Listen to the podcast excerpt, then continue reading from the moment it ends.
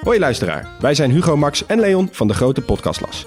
Wij zijn drie geografen en elke week behandelen wij een ander land. We bespreken onder andere de geschiedenis, politiek, natuur, maar ook de sport, de muziek en natuurlijk het eten. De nijlpaarden van Pablo Escobar, de vele bunkers van Albanië en het verschil tussen een sheik en een emir zijn zomaar wat voorbeelden die langskomen. Maar we bespreken ook de geopolitieke invloed van China in Afrika en de impact van het Europese kolonialisme. Luister dus wekelijks naar de audioversie van de Atlas, de Grote Podcastlas.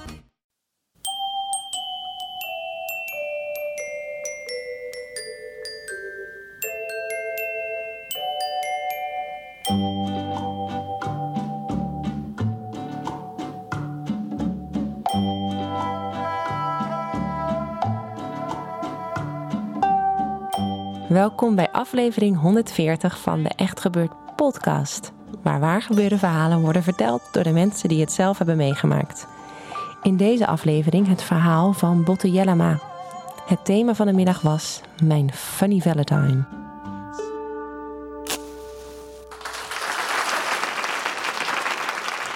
Um, dit uitzicht van die microfoon is op zich redelijk bekend van mij. Ik ben radiomaker en uh, doe ook wel voice-overtjes en dat soort dingen. Het uitzicht daarachter is wat uh, minder bekend voor mij. Um, en uh, over voice-overs ga ik het eigenlijk ook een klein beetje hebben. Ik wil jullie in eerste instantie eventjes meenemen naar uh, toen ik een jaar of uh, 13, 14, 15 was. Toen keek ik op zondagavond vaak naar The Wonder Years, een televisieserie. En ik hoor wat jaartjes. Er, dat is, je moet denk ik wel een beetje boven de 30 zijn als je dat wil kennen. Maar ik leg zo wel eventjes uit wat het, wat het is. Um, er zijn twee dingen die daar bijzonder aan waren, eh, dat ik daar naar keek. Het eerste was dat ik dat moest doen op de slaapkamer van mijn ouders op een klein zwart-wit televisietje. Uh, en uh, die stond daar omdat mijn vader woonde op een boerderij in Friesland. En uh, mijn vader moest dan s'nachts koeien in de gaten houden.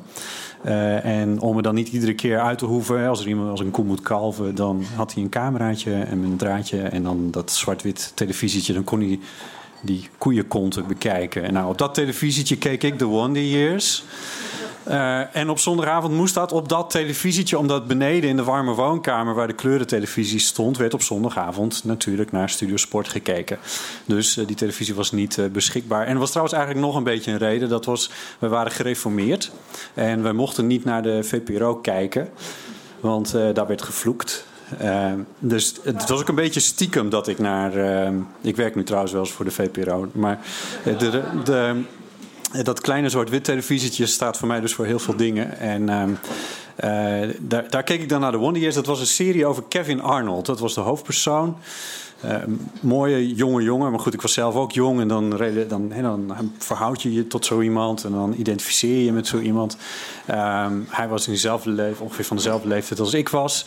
Um, en dat, dat, werd gemaakt eind jaren 80, begin jaren 90, die televisieserie. Uh, en daarin keek Kevin Arnold terug op zijn leven uh, als puber. En dat was dan in de jaren 60. Dus er zitten een paar tijdstappen uh, zitten daarin. En wat, wat er dan in die serie vooral zo bijzonder was, wat ik er heel erg mooi aan vond, was dat Kevin Arnold als voice-over op zijn eigen leven terugkeek. Dus je zag die, die jonge Kevin en die deed allemaal dingen. Naar school gaan en vakantie en vriendinnetjes en sporten, noem het allemaal op. en dat werd allemaal verklaard door die voice over Dus die, daardoor begreep Kevin zichzelf, uh, zal ik maar zeggen. En dat was iets waar ik zelf enorm naar verlangde. Er was één scène die ik me heel levendig herinner uit de One Years. Dat was een, de eerste zoen. Ehm, Kevin had een buurmeisje, die heette Winnie. Winnie. En die, zat, die was verdrietig. En die zat in een park... Um, dat was de scène. Dus dan had je een park en dan zat zij op een boomstronk in de eentje en er was iets ergs gebeurd. En, um, en zij zat daar echt oprecht verdrietig te zijn. Uh, en Kevin komt zo als jonge jongen dat beeld binnenlopen en een soort gouden gloed strijkt zo over dat over die boomstronk en over Winnie. Dat was bij mij dan een soort uh, grijze gloed, dat televisietje. Maar, um, en um, uh, Kevin loopt zo binnen en die, die trekt het baseballjasje wat hij had, die trekt hij zo uit, gaat naast haar zitten en die legt zo om haar schouders, troost haar een beetje. En, en zo zitten ze een tijdje zo naast elkaar en dan kijken ze en dan schrikken ze wat en dan kijken ze nog een keer en dan is dat langzaam toch die eerste zoen. En we weten dat dat de eerste zoen is, omdat die voice-over ons dat vertelt. En natuurlijk, en die verklaart dat. En als je zoiets hoort, dan is het de eerste zoen in een hele reeks zoenen die nog zouden volgen. Nou, noem het allemaal maar op. En, en ik dacht, oh ja, dat wil ik ook. Ik wil ook zo'n boomstronk en ik wil ook zo'n voice-over. Dat is, dat is echt het ideaal. Als had ik zelf een park voor moeten aanleggen. Dat is, dat is romantiek en dat is uh, wat ik wil. Kort erop uh, zoende ik zelf ook voor het eerst uh, in Sneek. Um, was een meisje uit de parallelklas van de HAVO... die een stuk met mij wilde wandelen. Uh, en we gingen naar een uh, park, dat, dus dat was goed. Um, en we ging, het was alleen februari, dus het was niet zo fijn met alleen een baseballjasje. Het was echt met sjaals en met dingen. Maar nou ja, goed, weet je, je moet wat compromissen sluiten. En we liepen naar een vijver, daar stopte ze en daar uh, stak ze haar tong in mijn mond. En dan moet u zich voorstellen dat als je in Sneek bij een vijver staat in februari, dan sta je eigenlijk in de uh, eendenpoep. Um, en het waait. En het was ook niet op een mooie avond of zo. Het was gewoon in de kleine pauze. en dus, nou ja, er zaten in, het, zeg maar, in die hele scène wat dingen die, die nog niet helemaal strookten met mijn ideaalbeeld. En um, tot mijn, uh, tot mijn verdriet is dat eigenlijk mijn, dat ideaalbeeld toch altijd een beetje op afstand gebleven bij mij. Um, die boomstronk, die, die, die, die blijf ik maar onthouden. Maar ik probeer dat tegenwoordig te bereiken door uh, te tinderen. En um, ik, ik ben trouwens ook een beetje geswitcht van de meisje van toen. Dat zijn nu meer jongens dan. Um, en maar dat kan ook op Tinder. En dan uh, was er in januari, uh, afgelopen januari, een paar weken geleden, uh, was er een, een, avond dat het heel erg stormde. En ik was alleen thuis. En ik, ja, ik dacht, hier moet ik wat aan doen. Dit is niet goed. Dus ik zat vrij royaal naar rechts te swipen. Dat is de goede, de goede kant. Um, zo van, ja, weet je, die, die boomstronk, ja, Misschien dat er ergens eentje tussen. En meestal hoor je niks meer terug. Tenminste, ik niet. En er was op een gegeven moment een, um, een jongen die heette uh, Aaron. En die uh, had een Engels tekstje erop. En uh, was 25. Dat is een beetje jonger dan ik ben. En hij... Uh, hij zat aan de London School of Economics, stond daar. En hij was een, hij was een kilometertje bij mij vandaan, zoiets iets meer. En um, 25. En nou ja, omdat ik royaal, ik denk, nou ja, hij ook. Uh, niet het type jongen dat mij ook naar rechts swipet. Er zijn drie hele mooie foto's erop staan. Uh, eentje in een soort academische omgeving met een mooi pak aan. En eentje met een soort vakantiefoto met een spijkerbroek t-shirt. En eentje dat hij vrij op, opgepompt op een sportschool was. Met een net iets te klein broekje aan, maar goed. dus ik denk, nou ja, daar horen we nooit meer wat van. Maar tot mijn stomme verbazing krijg ik een berichtje van uh, Aaron. Sterker nog, hij had mij dus eerst ook naar, nee, die kant, rechts, had hij me geswiped. En toen kreeg ik een berichtje van, uh, van Aaron. En um, dat hij dus in het Meuvenpik Hotel zat. En dat is dus een stukje bij mij fietsen, maar niet zo heel ver.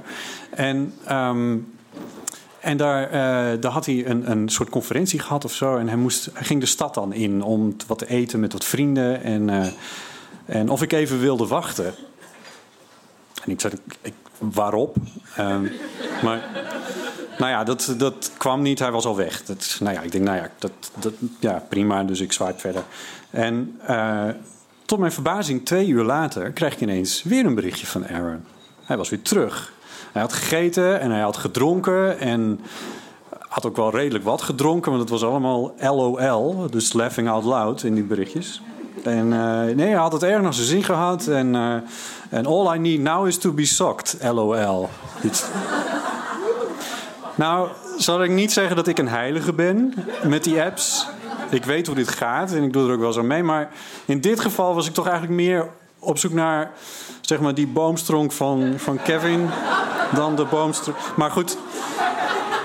En um, dus, dus ik, ja, en bovendien, ik twijfelde ook een beetje van, ja, maak ik niet misbruik van de situatie dan? Want hij is, als hij zo dronken is. Dus ik vroeg hem van, ben, je echt uh, drunk drunk? Of is het, uh, valt het een beetje No, no, uh, I'm not too drunk to get a hard on, lol.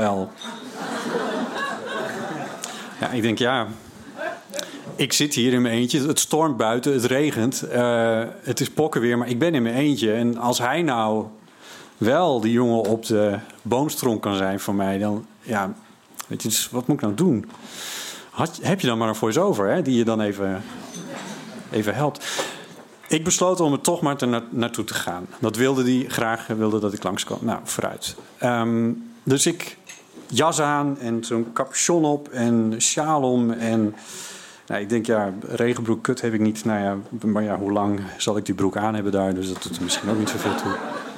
Dus ik fiets door die storm naar het Meuvenpik Hotel. En, ehm, en ik kom daar aan en ik, eh, eh, ik zet die capuchon af en ik sla wat water van mijn mouwen. En het was echt verschrikkelijk hard aan het waaien. Het was echt, echt pokken weer.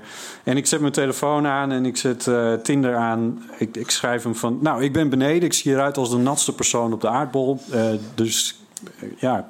Nou, I'll be down in a bit, lol. Nou, oké.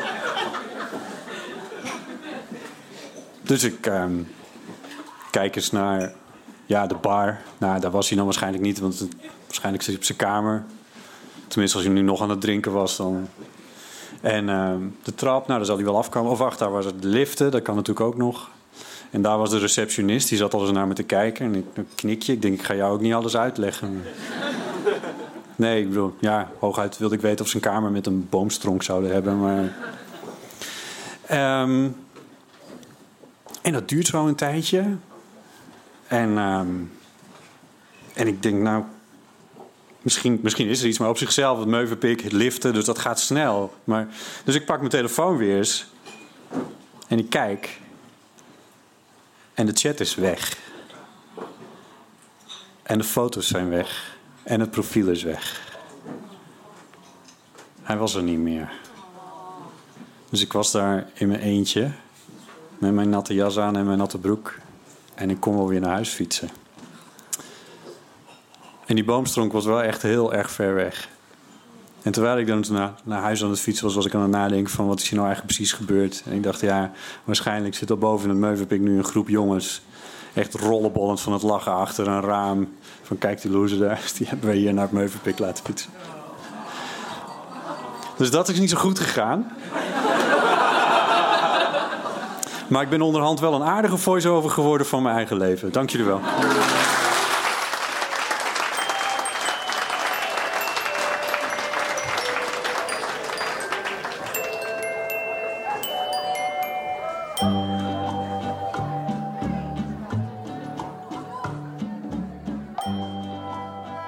Dat was het verhaal van Botte Jellema. Botte heeft ook een eigen podcast en die heet De Eeuw van de Amateur. In deze podcast bespreekt hij samen met vriend Ipe Driessen allerlei dingen over media en cultuur. Je kunt de podcast in de iTunes Store vinden. Echt gebeurd wordt iedere derde zondag van de maand opgenomen in Toemler onder het Hilton Hotel in Amsterdam. De redactie van Echt Gebeurd bestaat uit Paulien Cornelissen, Micha Wertheim, Maarten Westerveen, Eva Maria Staal en ikzelf, Rosa van Toledo. De techniek is in handen van Nicolaas Vrijman. Bedankt voor het luisteren en vergeet niet, mocht je je eigen voice-over willen, kom dan eens vertellen bij Echt Gebeurd. Doeg!